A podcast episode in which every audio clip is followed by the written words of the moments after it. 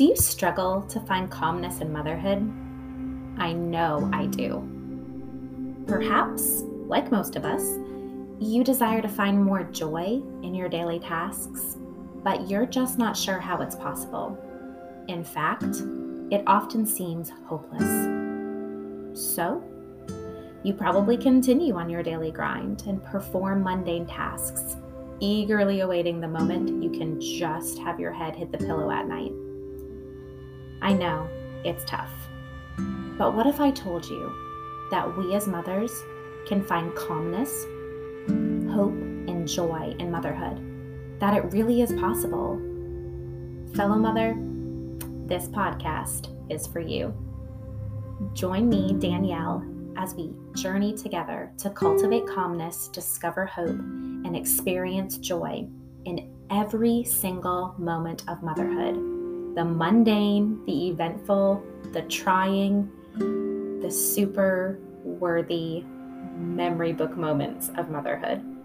Let's dive into scripture together, share real truth and encouragement as we seek to embrace our calling as mothers and raise our children for the kingdom of Christ.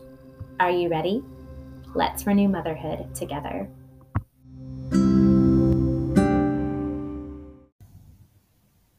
Hello, everyone, and welcome to season two of the Renewing Motherhood podcast. I'm your host, Danielle Porman, and I'm thrilled that you're joining me here today. If you're just joining for the first time, welcome to my little corner of the podcast world that encourages mothers to find calmness, hope, and joy in the journey of motherhood. No matter where you are in your journey, my hope and prayer is that you'll leave this episode feeling more encouraged and inspired to pursue a deeper relationship with Christ that spills over into the atmosphere of your heart and home. I'd love to share a verse with you today. Today's verse is Hebrews 10 23. Let us hold fast to the confession of our hope without wavering, for he who promised is faithful. In the next few episodes, we'll be diving deeper into the topic of faithfulness and motherhood. Now, I don't know about you, but I find it's fairly easy to remain faithful when things are just flowing along. You know, everyone is healthy, there's plenty of food, relationships are good, the kids are behaving decently, there's extra money in the bank account, needs and more are met. But there's always a but. When trials come, seasons of trials sometimes, or I'm called to wait in those trials faithfulness is rather difficult and it seems rather impossible. I I often question my calling, my purpose, and feel the overwhelming need to pivot my course and fix everything right now. Now, when it comes down to it, I'm really not wanting to just fix my circumstances. I'm not just wanting a quick fix which is a problem in itself, yes. But what I'm doing is I'm really questioning God's sovereign hand over my life. I'm essentially saying that I know better than God. My way is better. I can fix it better. Which, whew, if you've ever felt that way, that is a doozy to admit. And perhaps you felt these same feelings a time or two.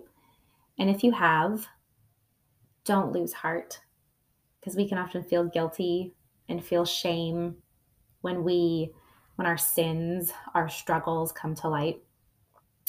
But God doesn't want us to live in a state of struggle. Yes, we need to realize our, our sins and address them and confess them, keep short accounts with God and with one another.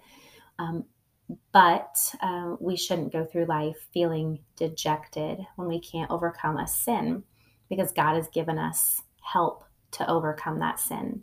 So let me share some encouragement with you. Every life has its trials. Now, before we start questioning my definition of encouragement, let's just unpack that statement a little bit. Every life has its trials. God's word is filled with faithful men and women who endured bitter trials with extensive waiting periods Abraham and Sarah, Jacob, Moses, David, Ruth and Naomi, and so much more. But one that really stands out to me is Joseph. Now, if you're familiar with the story of Joseph, let's think back a little bit. He's about 17 years old, just walking to deliver food to his brothers in the field. Can you imagine just walking along, delivering food to your brothers in the field, planning to come home, giving your father a report of, of, of how they are, and then finding yourself in a deep, dark pit, then sold into slavery, accused of crimes you didn't commit, spending years in prison, and most likely wondering why. Why God? What what what did I do? What what's happening? And I'm sure Joseph did. I'm certain his head was filled with thousands of thoughts every day. When am I going to go home? Why is this happening to me? What's going to happen next? But the Bible gives this account of his faithfulness. Every situation he was put in, he didn't know where that was going to lead. God did.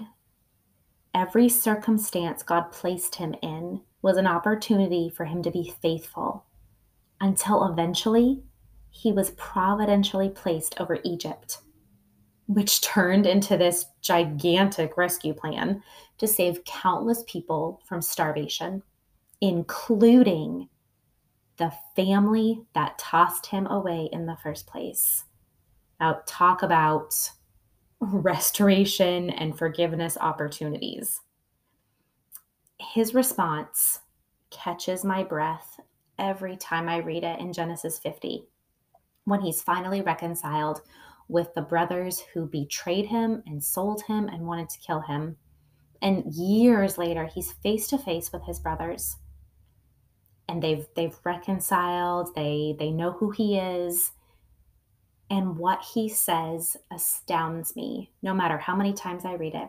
He says, As for you, you meant evil against me, but God meant it for good to bring about that many people should be kept alive as they are today. Friends, that is amazing.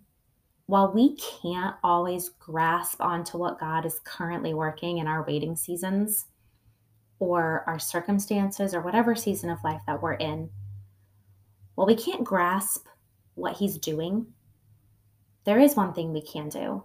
We can claim and grasp onto his promises and the records of his past faithfulness. His faithfulness in the past brings us hope in our present. Our faithfulness in minor moments keeps giving us strength for these major events that we don't even know we're going to have.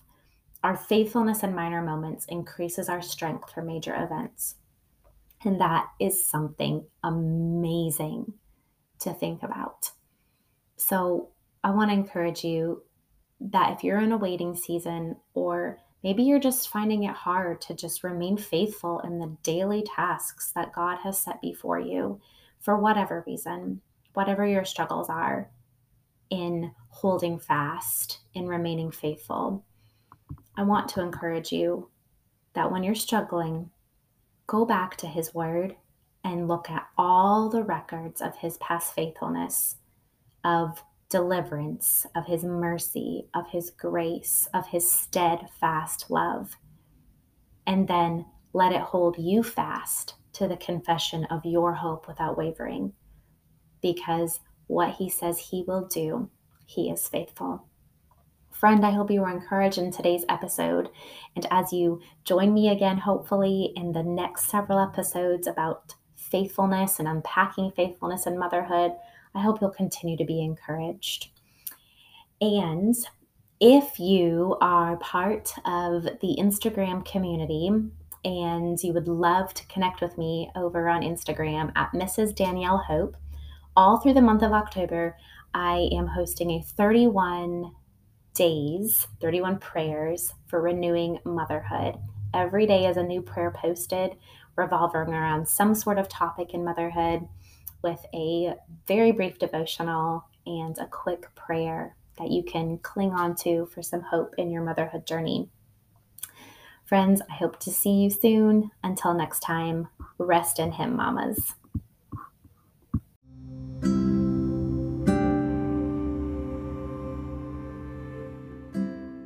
You've been listening to the Renewing Motherhood podcast, where we dive in together in our unique callings to cultivate calmness, discover hope, and experience joy together in our motherhood.